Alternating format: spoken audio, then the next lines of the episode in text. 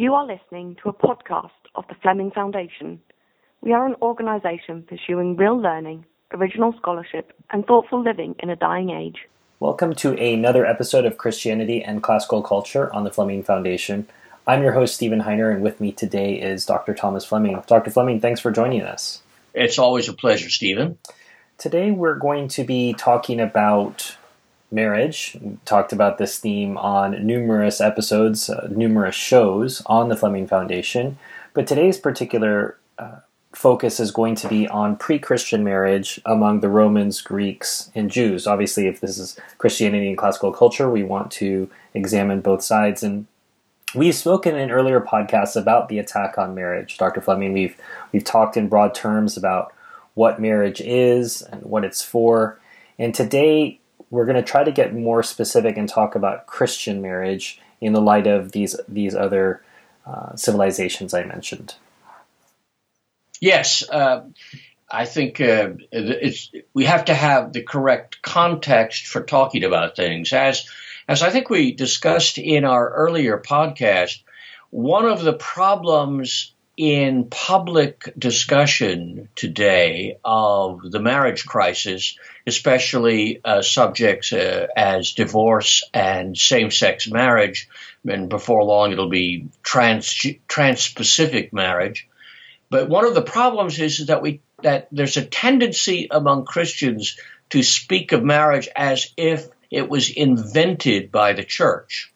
And I think this leads to problems because then non Christians say, quite reasonably, well, I'm not one of you, so why should I have anything to listen at all to your arguments? It's a similar argument used in the case of abortion and homosexuality and other things which Christians uh, assume or have been taught are wrong and uh, and which unfortunately too many Christians believe that they are unique in this. We are not unique. Uh, Christ came to fulfill not to overturn the old law. And the old law of the Jews on moral questions, on the on the really big questions, the fundamental questions, is very similar to the old law of the Greeks and the Romans, who very powerfully influenced the development of the Christian church.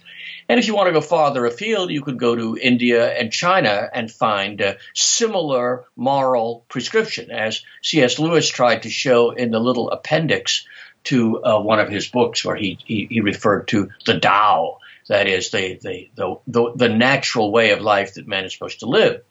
So we want to avoid the snare of pretending to ourselves that marriage is something unique to Christians, something invented by the church. The easiest way to begin our search is to ask, well, what is marriage? That is, what is it for?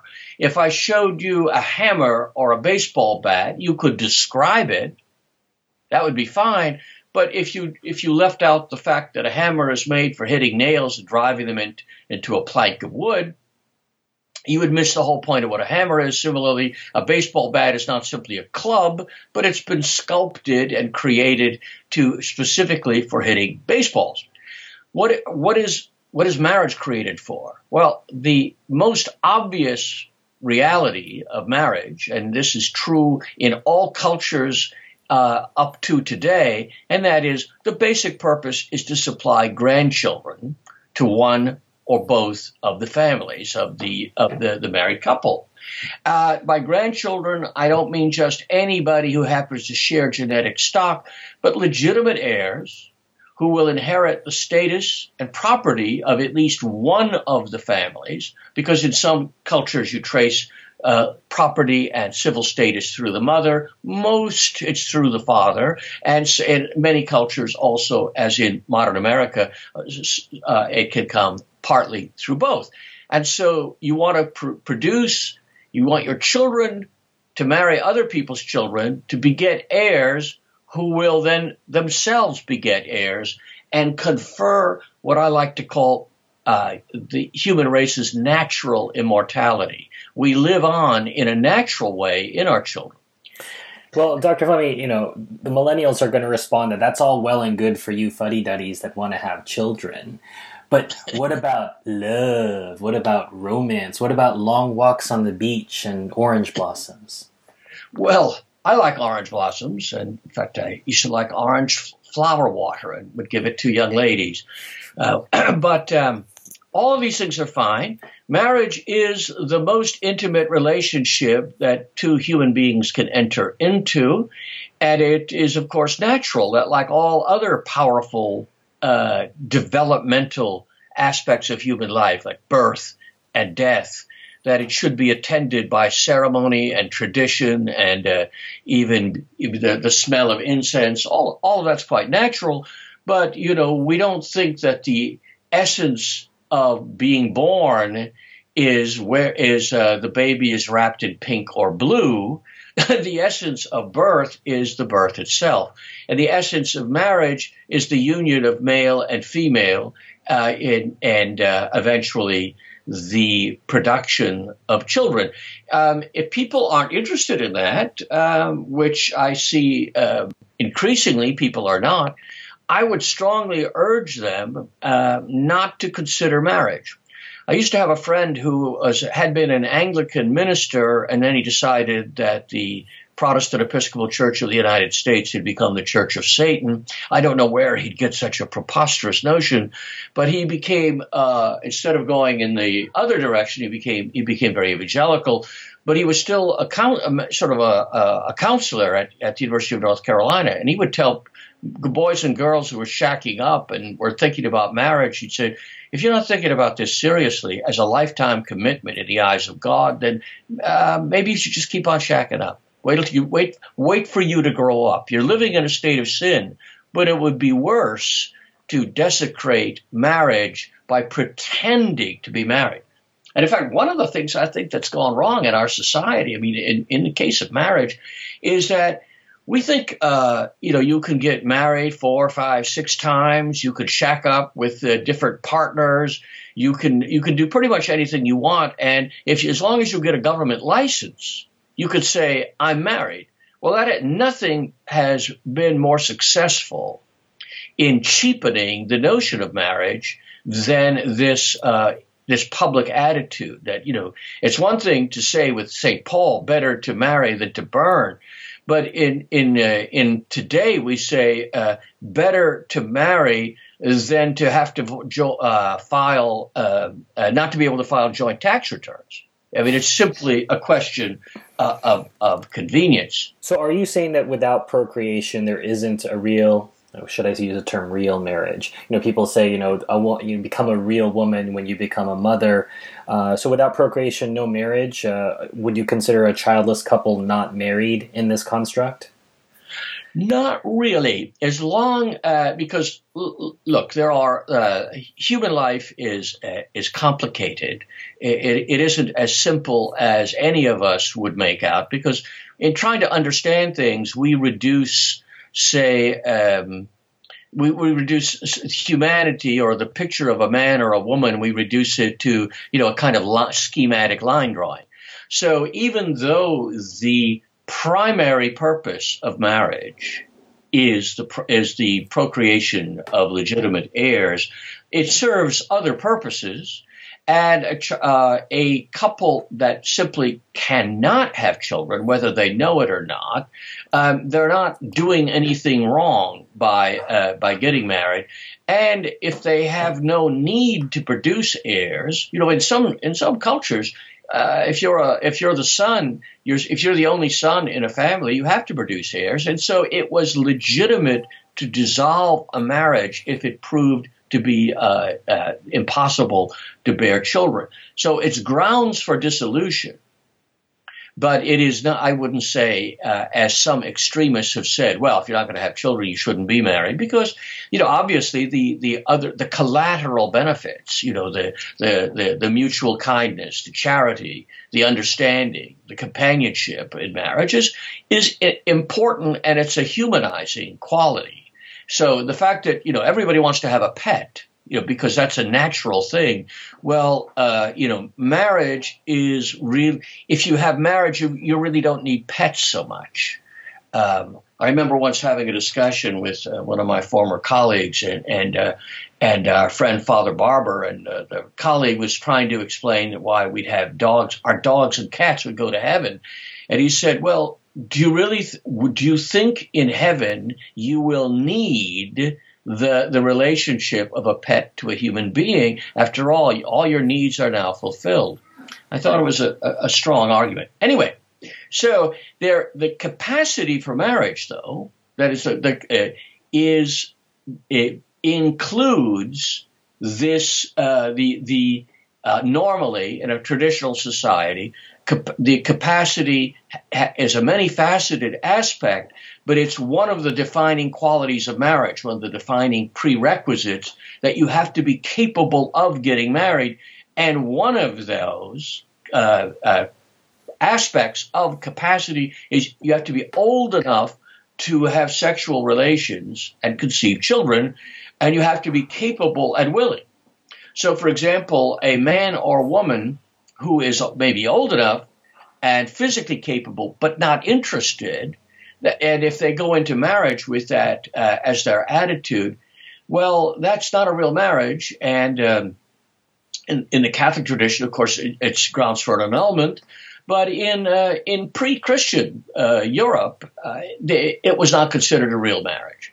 You know, in our among the more savage barbarians of Europe, like the Scandinavians, they would often uh, have the girl would have to be pregnant. I'm not talking about the 12th century. I'm talking about the 19th century would uh, in in Christian Sweden it was very common for the for the girls to get married th- three or four months pregnant because it showed that they were capable of producing children. Sometimes even get married after the child. Now this is clearly a very rough pagan tradition, but at least it shows that in those days, although not today, uh, that Scandinavians knew some of the fundamental facts of human life. I saw the other day, by the way, that Denmark has a foundation to uh, for, to support the you know the, the material needs of uh, teenage virgins. And they confessed sheepishly the other day they couldn't find any in in Denmark. I'm not. I, I wish I were making. the, the, the, poor Danes. They had a c- campaign some years back. You can Google it, uh, listeners. Uh, the "Do It for Denmark" campaign, in which they were trying to encourage their citizens to have children, and it would involve if you could prove that you went on vacation with someone and you got pregnant as a result of that, and there was going to be a Danish citizen, you could get a bonus. So basically, the idea was you could go on vacation for free in order to conceive a child, and they have this. Uh, you know they've got grandma applauding the sort of thing of you know do it do it for your country uh, and that also failed uh, these these these European schemes, Dr. Fleming, you you you laugh uh, at it when it, when they tell you about it, and then you laugh at the results. I'm also thinking the Norwegians had a scheme two years ago in which you could uh, contribute more in taxes than you owed to show how virtuous you are. And exactly 1,700 euros was collected from the entire country of Norway in the I'd like to pay more taxes, please fund. So even the socialists at the 70% marginal tax rate don't, don't uh, believe in giving more than you owe it's like uh, you know in I remember in the 60s I forget who it was. It was somebody like Bettina Aptheker but probably not she. But it was some notorious uh, co- academic communist. And uh, when she died she left an estate of many millions of dollars, all invested in the stock market, because she obviously believed what the, what capitalists said about uh, investment, and uh, and and uh, it may be evil, but she knew it worked and uh, and I fear that's uh, that's all too true. So age and the cap. Uh, so in looking at capacity for marriage, this is true both in the Greco-Roman and Jewish world on the one hand, and in the Christian world uh, on the other. So you have to be of the of right age. I think in the old days they they would set they would the Romans set like a minimum age of I don't know thirteen uh, for a girl to get married. And it had to be rough because often it would be accompanied by a physical examination. If she hadn't entered puberty, then there's really no point in getting married.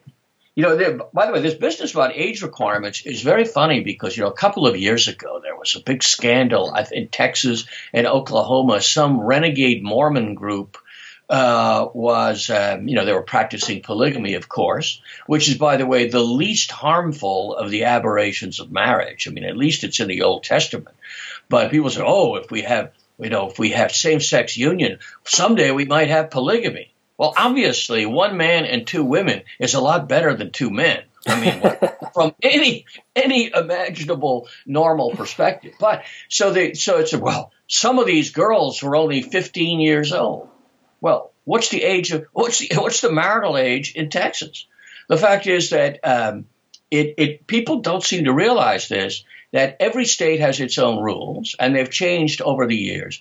With parental consent, there are states where you can get married at 13, 14, 15. I, by the way, I believe in colonial Virginia it was 12. Wow and but but with parental consent. Well, all these uh, these uh, renegade Mormon families, uh, all the kids were, all the daughters were getting married with with parental consent. Now, whether the daughter was giving consent, that's another story.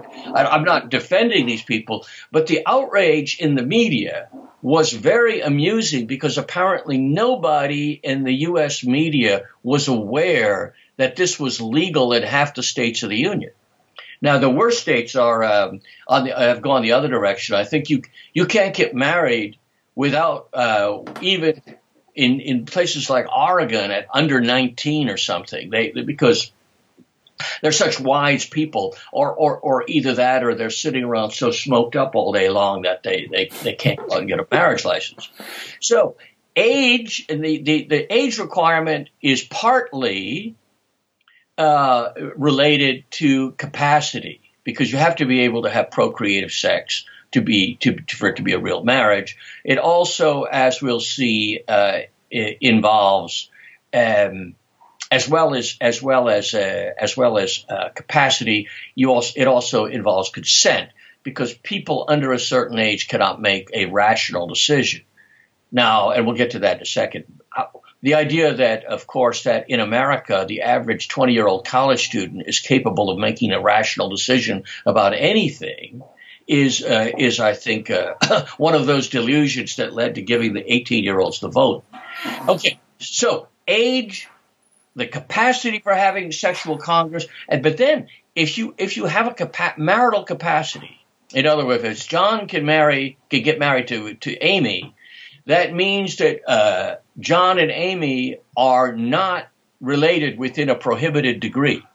Now, every society uh, frames its incest rules differently. I mean, you know, in, in uh, Ptolemaic Egypt, you could marry uh, you, the king could marry his half sister. Uh, the Roman rules are quite strict uh, on this, and the Jewish rules, which were different from the Roman rules, were quite strict. But most societies have strong rules on incest. Why, why would they do this? Well, the, the general, you know, if you look at a textbook, it'll say, oh, well, the b- genetic defects and things are more likely if, if, if, they're, if they're a recessive gene, the, the, the gene will be unmasked if two people carrying the gene have it. And that's true. It probably doesn't, it's probably not as dangerous as people think it is. But uh, far more important and by the way, the primitive early societies are stock breeders societies. They know how to how to how to breed animals. And and if you're a puppy breeder, for example, um, you know that breeding brothers and sisters is not a is not a good idea. They do instead they do line breeding. They're like one degree away. But but well, to, to, to give you the modern spin, Dr. Fleming, uh, in Iceland, uh, which is a, a, very fornicatory country, yeah. they've invented an app whereby uh, before you, you sleep with someone, you can check to make sure you're not related uh, within whatever their prohibited uh, degree is, because because they're they're isolated and for centuries they're they're they're all related to some each other somehow. Yeah, no, they're only like I don't know, seventeen hundred people, so they're, they're all descended from a very small well, not all, but an overwhelming majority are descended from very small peop- number of people. It's interesting, you know, Iceland was was uh, was established by conservatives, that is, conservative Scandinavians fleeing the Christianization of Scandinavia, and uh, they eventually got converted. But if you look, as I, as I have done at the history of Iceland, the the, the uh, there's wonderful stuff about blood feuds and and uh, the, the the kind of soap opera sex dramas and murders on Iceland. I mean, they they they boggle the mind and uh, and so they, they, finally sort of got semi-stable in the 18th and 19th century, semi-stable. But by the in, in the middle of the 20th century, they get they they gave up all pretense, and now it's just whoopee time all day long. uh, they're really incredible people uh, attractive people, which is very very strange. But uh, but now to get back to uh, to get back to uh, the the uh, the incest incest rules. The so the avo- the avoidance of incest is important, and and one of the reasons it's important is imagine a household in which it was okay for brother and sister to start having sex. I mean, you realize what this would do to a family. You know, with two, uh, or uh, uh, father and daughter. And in the Romans, the Romans were very clear. The Romans would have executed Woody Allen. Because if you have relations with a stepdaughter or somebody living as if she's your stepdaughter, the Romans said essentially the, the, the social relationship is the same as a, as parental relationship. And so they, they, there are some exceptions, but essentially the Romans treat adoptive relations as if they were natural. So uh, they were they were uh, very strict on this, and in fact, the the uh, Freud was wrong about almost everything, and he was wrong about the incest taboo, which he thinks that man invented because otherwise they were having promiscuous sex. But where Freud is sort of right is he under he did understand how dangerous and destabilizing it would be to allow sexual relations to develop within a household. And almost all societies, Roman society in particular, but uh, almost all decent societies, forbid any kind of vertical incest, that is, pa- parent and child, grandparent and child, grandparent and great great grandchild.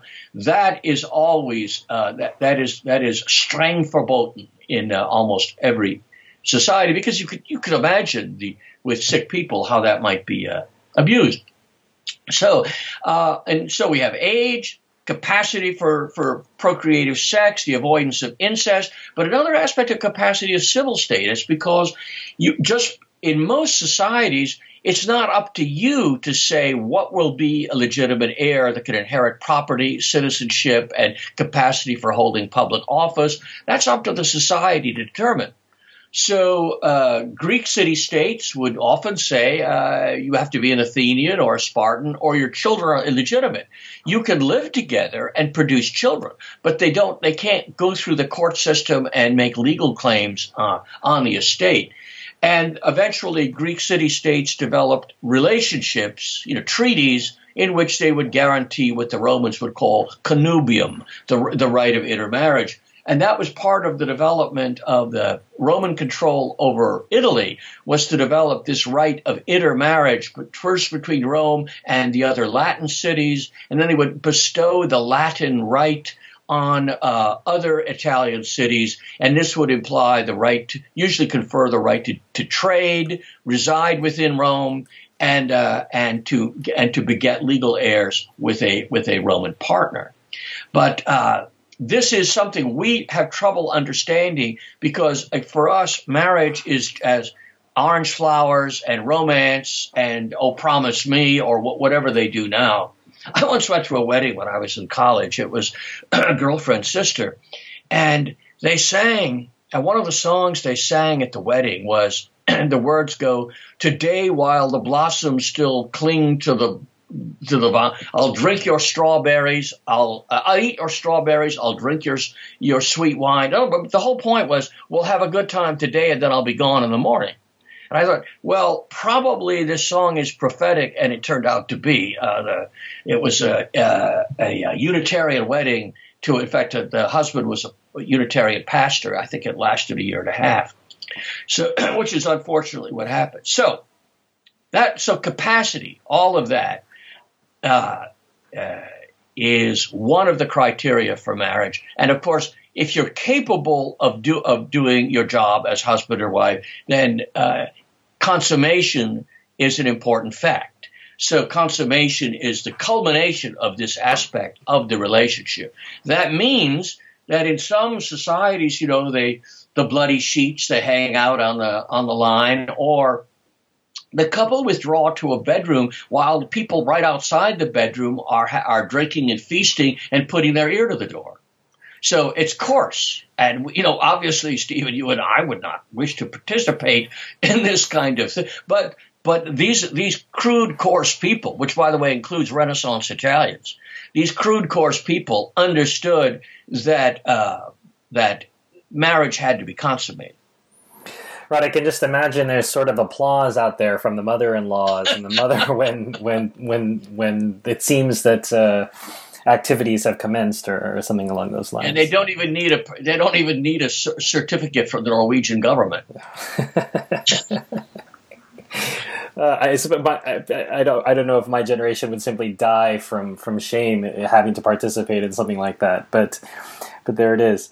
Uh, so you've discussed all of these criteria to review for our listeners: age, capability, and willingness to to engage in in sexual relations, uh, making sure that there's no incest, and civic status.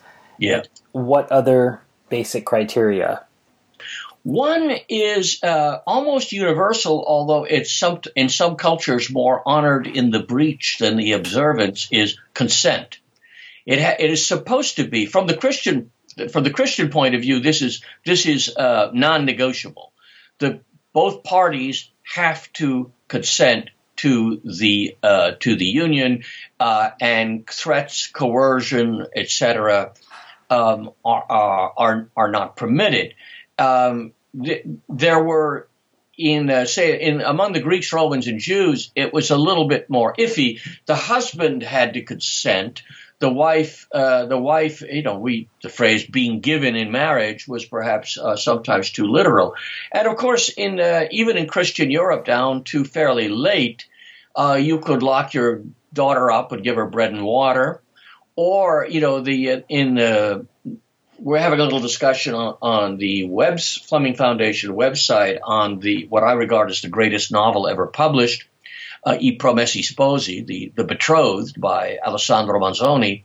The the e- the most evil character in the book is the nun of Monza, and how did she get e- so evil? Well, she was a spoiled, selfish girl. Her aristocratic parents decided they didn't have enough money to provide a dowry, so they stuck her in a convent against her will and wouldn't let her get married. And this is also not supposed to be allowed in any Christian community, but these people had power. So the notion of consent is often abused, but it is still uh, at the heart of a Christian marriage, and it was present, not as strongly enforced, but it was still generally uh, thought of. You know, it's interesting that I once read a linguistic article about uh, how words can be reality. And the best example I remember is in the Anglican marriage ceremony, the, uh, you know, wilt thou, John, take, you know, Cecilia as your, you know, beloved wife to, hand, to have and to hold through richer, riches and et cetera, et cetera? And the answer is, I will.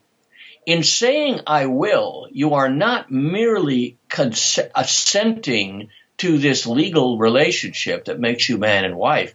In saying I will, you become a husband. In other words, you become a different person.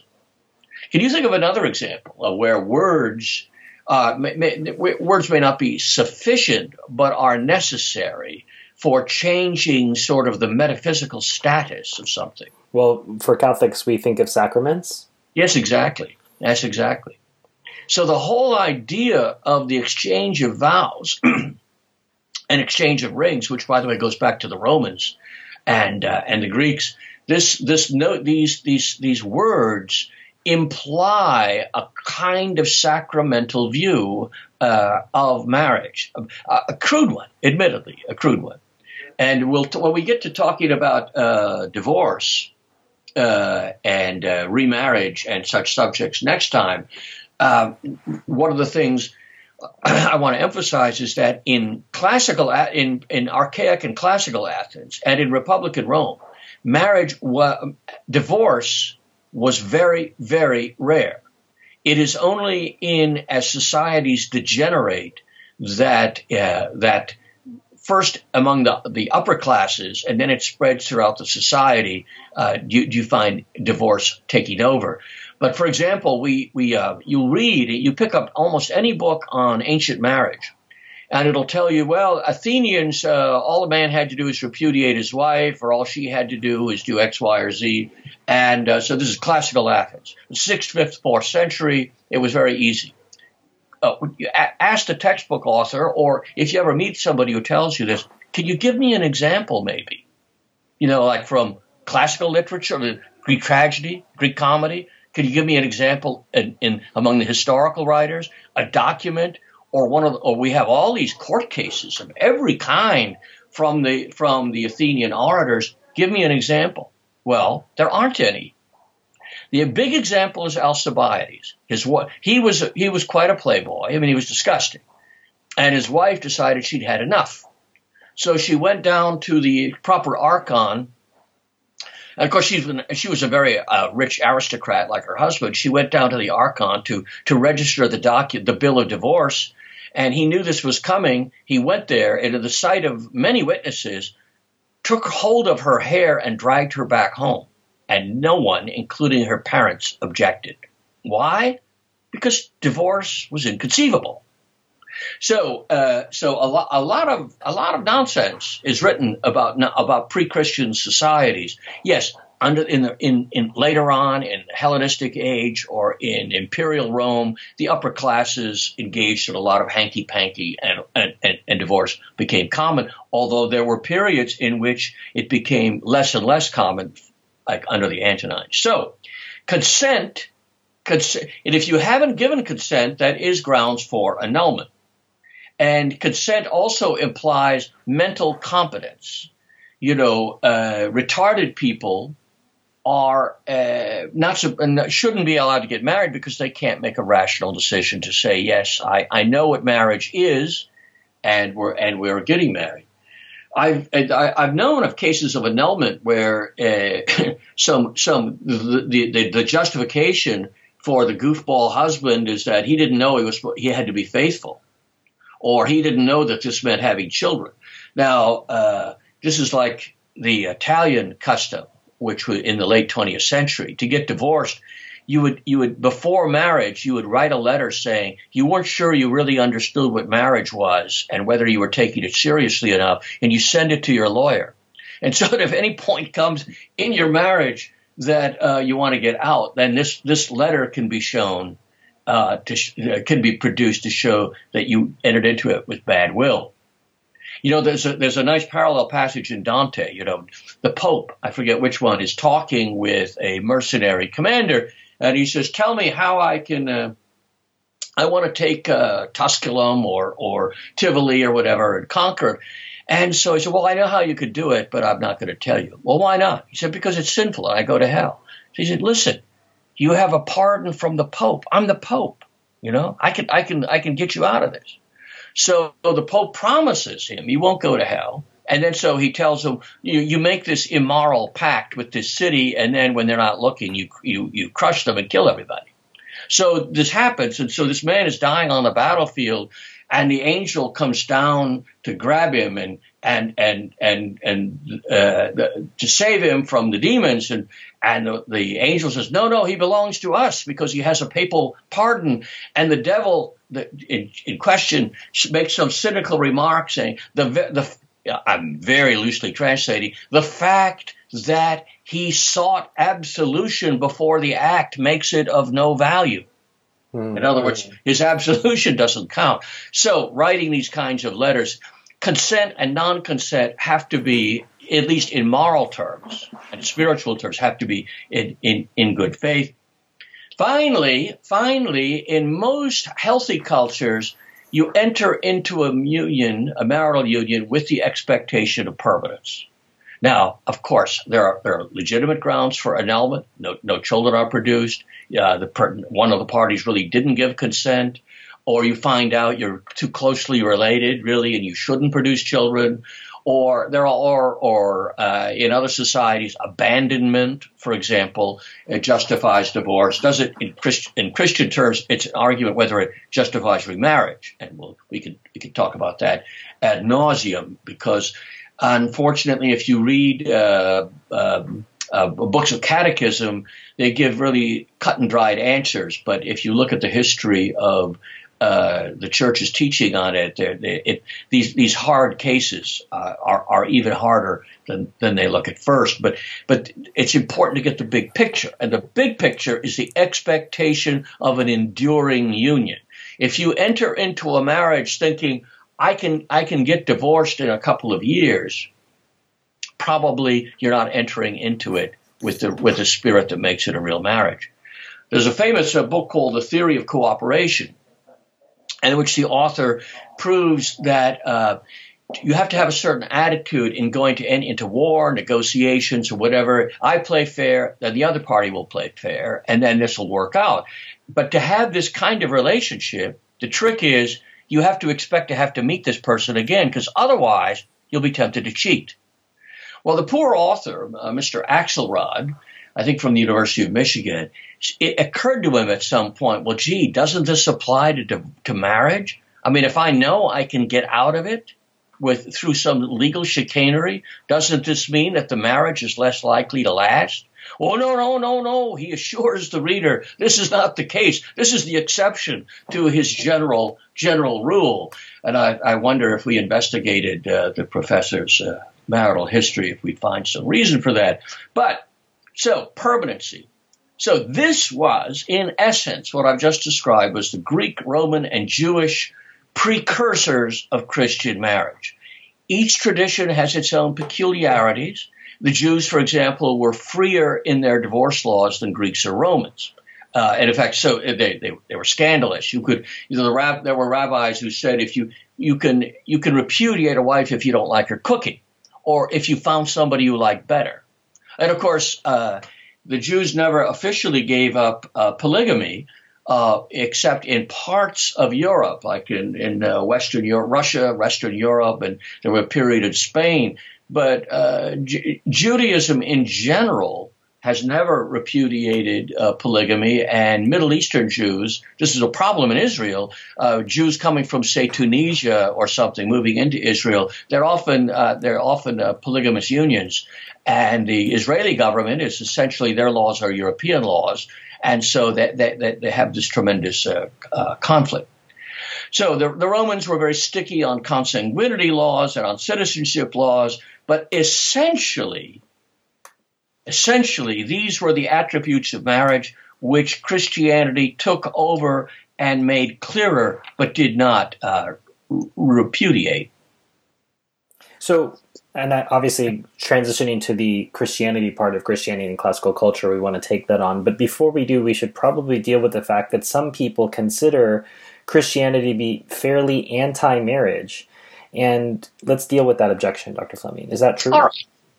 No, I think that a lot of this comes from a selective reading of St. Paul, you know, and Paul grudgingly says at one point, better to marry than to burn. Hard, hardly people, a ringing endorsement. yeah. A, a, lot of people think that burn there uh, simply means uh, burn in lust, but it probably means burn in hell for being a fornicator. The the verb uh, the verb seems to indicate being burnt up rather than simply to be in, in inflamed. Um, the if you look at the whole context of of uh, of Christian marriage, of if you look at uh, in the Gospels, which is I think the place to begin, not to begin with Paul. Um, for example, there's the uh, early in his ministry, Jesus meets the Samaritan woman at the well, and when he asks her to go get her husband, she says she has none, and his response is cutting. Thou hast said well that thou hast no husband, for thou hast had five husbands, and he whom thou now hast is not thy husband. So uh, it's this is this is one of the first references to marriage in in the Gospels, other than the marriage of uh, of Mary and Joseph, which is an unusual marriage. The question is: Has she had five divorces? Has she been widowed? Is it a combination? Uh, is she a victim of the levirate? That is, you're supposed to marry. Uh, uh, a brother is supposed to engender a child by a, uh, a brother who has uh, whose wife hasn't given him a child. Um, if Jesus ever did preach against marriage as an inferior condition, there is no sign of such an attitude in the Gospels. His first miracle, the turning of water into wine, where uh, where it is his first the first revelation that Jesus can do such. It's a very important event in the history of the universe. It was a wedding which he was attending with his mother as a guest, and of course, as Catholics like to point out. Uh, uh, uh, Our Lady's uh, injunction to the to the wedding is whatever he says, do it, which is a, a fairly good piece of advice. Uh, elsewhere, he uses weddings as a metaphor for the heavenly kingdom. What, was, was, our Dr. Fleming was Dr. Fleming uh, was uh, was Our Lady also indicating that this is how marriage usually goes, as the woman just tells you what to do and it, it just happens? Well, you're not married, Stephen, but as soon as you are, you will find out. I, am just I'm just making an observation. yeah, yeah. Well, it used to be a. I remember having this conversation in England. Women had all sorts of laws in the in the at the end of the 19th century to protect their rights, and in France they had no protection. Which question? Which country were women more powerful in? Answer: France, because French women controlled their husbands by being women English women control their husbands through the legal fiction that they were more or less the same as men. Mm. It's the hand that rocks the cradle that rules the world, not the not the not not not the hand that that uh, that uh, types on the keyboard. Mm. So throughout the uh, New Testament, Christ used weddings as a metaphor for the heavenly kingdom. Christians are supposed to look for his return as if they're bridesmaids awaiting the arrival of the groom. That's Matthew 25. Even more explicitly, he compares the kingdom of heaven with a wedding banquet in Matthew 22.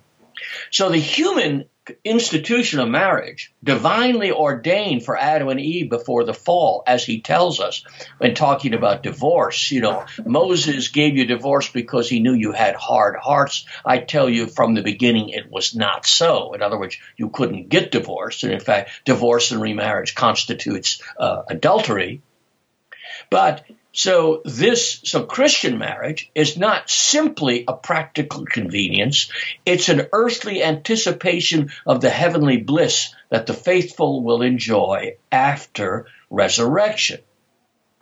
Paul enjoins husbands, even even the, the, the misogynistic Paul, as he's often, I think, falsely accused, he enjoins husbands to love their wives as Christ loved the church. What could be a what could be a again? It's the same comparison, the same metaphor, a statement remarkable, I think, for both power and richness. Uh, the verb, the verb to love here is not to have sexual love, but agapan, and the noun agape, where they weren't used normally for erotic passion, but for affectionate concern, translated universally into Latin as caritas, charity, dearness, Christian love. So the love of husband and wife is that Christian charity which we are supposed to learn and to grow into. And so this whole notion that uh, that Christ and the apostles were opposed to marriage is a select based on a selective misreading of Scripture. Part of the misreading is today wanting to prove that Christianity is a brutal, inhuman cult that that that that that uh, despises women. Part of it comes from the fact that uh, Catholic marriage manuals are always written by the celibate clergy, who perhaps don't have the best take on uh, on the institution. Well, as you come on to celibacy, Dr. Fleming, and back to St. Paul, as you were saying, there is an there is an ideal of celibacy, and uh, and in the early church, we we probably see a lot fewer people getting married as a ratio of the church itself than maybe we see in later ages. That is certainly true, and first of all, we know from uh, from reading uh, Paul in particular, he expected the second advent of Christ to be in the near future, and really, there's the people were supposed to spend their time in in preparation for the second coming. And to a large extent, uh, even if he got the date wrong, it doesn't really matter. I mean, mo- this is what human life should be directed toward. But in the short run, uh, many Christians got the idea that, well, you know, if I'm winning the lottery tomorrow, I don't have to go to work today. You know, and so there's no there's no point in in arranging a decent life in the present that is through marriage, having children, because all of this is going to become irrelevant. Now we know from the Acts of the Apostles that Christians try that many Christians, the Christians in Jerusalem, tried an experiment of living uh, living together communally and sharing their property. But you know, they gave up primitive communism, which was voluntary, not state imposed. They gave up their communism very quickly. It didn't work. And they gave up uh, the celibacy because it didn't work. And obviously, if you act like the Shakers, there are no more Shakers in the world because they didn't produce children. Um, now, what uh, what they misunderstood was, and I think it's clear clear to anybody who looks at the text and looks at Christian history, they misunderstood what was a counsel of perfection for a, for a, a small group of people who would eventually become cl- monastic or cloistered clergy. Not even not not even all clergy, because there's no necessity for a parish priest to be celibate. There's a rule in uh, in under the See of Rome that this is so, but it's not true in the Orthodox Church, nor is it true in, among Uniate Catholics. So it it is there. It is a question of it's desirable for the for the better order of the church and the better order of the life of the pastor, but it is it is not a requirement. But for the but for the monastic clergy, it is an absolute requirement. But they also have to give up property. So the the, the image of the primitive church described in the Acts of the Apostles, it's a model for the development uh, of monastic life. And it's a very beautiful and high ideal, which, however, is not uh, possible for most of us. And so, uh, even Paul himself speaks, when he speaks generally about marriage, he speaks in general terms with the anticipation that most people will in fact become married. And if you look at, for example, what is the what are the rules for being a deacon? Well, it's got to be a man with we'll talk about this later because it involves divorce law, a man who has had only one wife and a man who is a good husband and father and takes care of his own family. Even Gentiles do this. How much more ought we ought to do?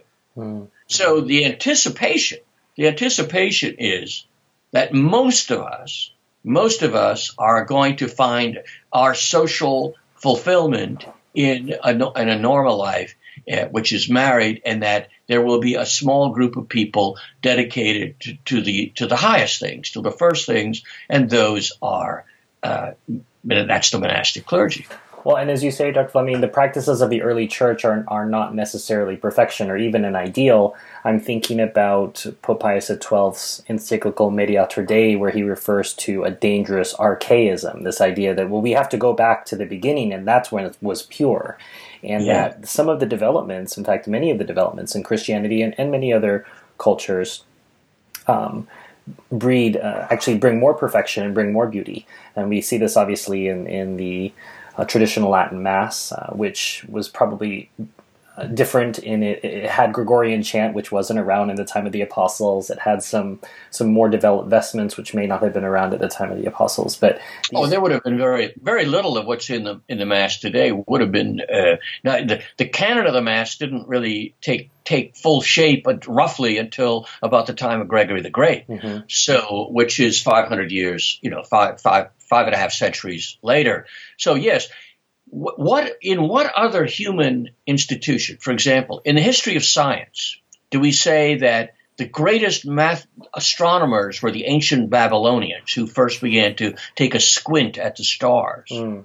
Or, or do we say that the child represents human perfection? You know, right. so the, this notion that that at the primitive, most primitive early stage of development is the highest that that I think this is this is a, is a, it's a, it's delusional. It's a, it's a it's an attempt to find a golden age in the past which uh, hardly ever exists. It's one thing to say that what Christ and the apostles tell us, you know, we are are are are unchangeable verities. That is certainly true, and nobody would nobody uh, no Christian would uh, quarrel with that. But the institutions cre- created temporarily in response to that, though they are going to develop like like any any partly human, partly divine form. The the, inspir- the inspiration is the Holy Spirit. One of the, the, the, discussions I often have with, with good Protestant friends is they they say that the Bible has everything. I said, well, when our Lord was getting ready to leave, did he say, I'm leaving behind a book? Well, show me where he says, read the Bible every day. What he says is, I, I have to go away to come back and go away again, but I will, because I have to do this to leave you the Holy Spirit, who will, clar- will remind you of what I have said and clarify everything else.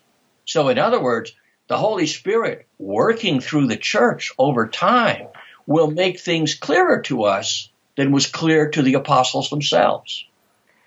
When we think about the idea of grace building on nature and your discussion of what how the the classical cultures viewed marriage, there seems to be some perfection going on with the Christian ideal, and that's in the idea of a married couple being of one flesh. Can you talk about that development, Dr. Fleming?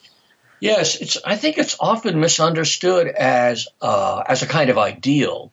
Paul makes it clear. He said, the context for his comment is he said, well, don't go out to prostitute with prostitutes because you become one flesh with them. So, I mean, the, and and uh, what he's saying is that sexual congress, and especially followed by procreation, and, and of course he is, is going back in. There are passages in the Old Testament that anticipate this um, that that somehow man and woman through this act become one one flesh. Well, it's literally true because a child is fi- genetically 50% father and 50% mother, roughly. Roughly, there's a, maybe one degree difference here or there, but so it's we're, we're so we so the child. This is why this is why children are so important to marriage. The child represents the full, the, the physical reality of being one flesh. And it's interesting. There are passages in uh, non-Christian writers like, like the Epicurean Lucretius or Plutarch where they have precisely the same sentiment because if you think long and hard about what marriage is, that the essence of marriage is to be one flesh. Now in Christianity, Uh, St. Paul sees to the heart of the matter and and and and and pulls out you know this this this plum of doctrine which then allows us to understand marriage permanently but it again it is not an ideal it's a it's a, it is a statement of fact and of course the fact that as we said earlier that uh, a single man and a single woman become a marital unit of one flesh, man and wife, by by assenting to marriage and then uh, consummating the marriage. This is this is in, in, this makes it uh, sacramental, and this is where I think one of the it, it's not something that the church invented I think it's clear that marriage is by its na- very nature sacramental. Even it, it is headed in that direction even before it's Christian. So, if we if we think about it in terms of a sacrament, we alluded to the idea of something changing metaphysically when you say some words. Uh, does does that mean that marriage must be done in a church ceremony according to all the rubrics? Well, I think if we look, uh, the simple answer is no. If you early Christian marriage, say marriage in the time of the apostles, or for the let's just say the first hundred or two hundred years, it would have been whatever your tradition was, Jewish, Roman, Greek. Um, you would have had a regular marriage tradition, stripped of ceremony, stripped of well, for example, if it were a, a, Roman thing, you were supposed to take the auguries. Now, Christians aren't going to take the auguries. That is, trying to look at the signs that tell you uh, the future. I mean, this is this is fortune telling. This would be forbidden. And uh, or a, you know a prayer to Venus or Aphrodite would be forbidden. But otherwise, you know, the exchange of rings, the vows, the costumes, carrying the bride over the threshold, the banquet, all of these things were normal, and uh, because the ancients they had temples, but they didn't have churches in the sense of places where people got together. Uh, you the, in a in a temple sa- sacrifice the, the, priests, and, and they were all lay priests. They, you know, they were not people committed to this as a way of life. They, it was like a, a ceremonial function they could carry out. The priests were there at the temple, and everybody else is outside. You know, you didn't go inside the temple to to uh, to, to, to worship or take part in, in a ceremony. So so marriage ceremonies were done at home and uh, it would have been they would have then in a Christian home if both families were Christian they would have exchanged their vows in more Christian terms read scriptures. But again the capacity for marriage cons- consent to marriage consummation of marriage that is what made it a marriage and it's what and it what made it a sacrament. Clearly uh, it was desirable to have a priest there and as time went on, in many parts of Europe, uh, it was considered de rigueur to have to have the marriage in a church, and the church encouraged it strongly. However, in medieval Tuscany, down to down to uh, even beyond the Council of Trent, because the Council of Trent said then that made it clear that marriage then had to be in a church conducted by a priest. But in late, late medieval Florence, we know uh, we know from all that that it was rarely done in a church. Uh, um, Saint Antonino, one of the great figures in the uh, in the history of the Tuscan Church, Antonino uh, uh, has a presides over a legal case of, uh, of bigamy. And the question was, what was it a legal marriage? Well, it was a man and a woman. They exchanged vows. Was there, did a priest do anything? No, there was a priest present, but he was not um, not involved in actually uh, blessing the union. He may have said a prayer or something. So it, the church tried, was faced with the problem of trying to eliminate disorders, improperly carried out marriages uh, or clandestine marriages, and men who were seducing women. There were a lot of a lot of problems in this, but there was no necessity of performing this in a church until until uh, say the church started cracking down. The crackdown was under Innocent III in particular started really really radically redefining uh, what was necessary for uh, for a legitimate Christian marriage. Nonetheless, nonetheless, in various pockets of Europe, this, this took a long time to develop. And although it's a good development, a positive development, a develop that should a development that should be welcomed to make it more official, more formal, uh, more beautiful, to have it done in a church, it isn't the essence of marriage. Hmm. Well, that might be the essence of today's conversation, Dr. Fleming. Is there anything else that you'd like to discuss before we end today's episode?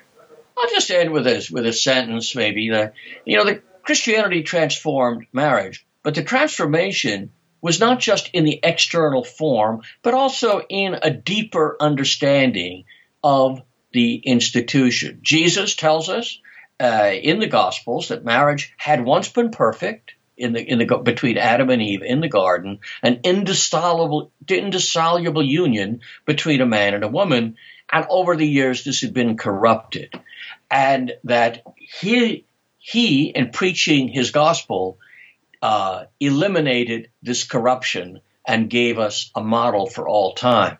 But let's never forget both sides of this argument, and that is first that Christianity perfects marriage, but that marriage had been created initially to be perfect. I think that's an excellent place to end. Thanks so much for your time, Dr. Fleming. All right. Thank you for listening to a podcast of the Fleming Foundation. All rights are reserved. These podcasts are made possible by our paid members who ensure that our hosts and writers can contribute regularly, not on a volunteer basis.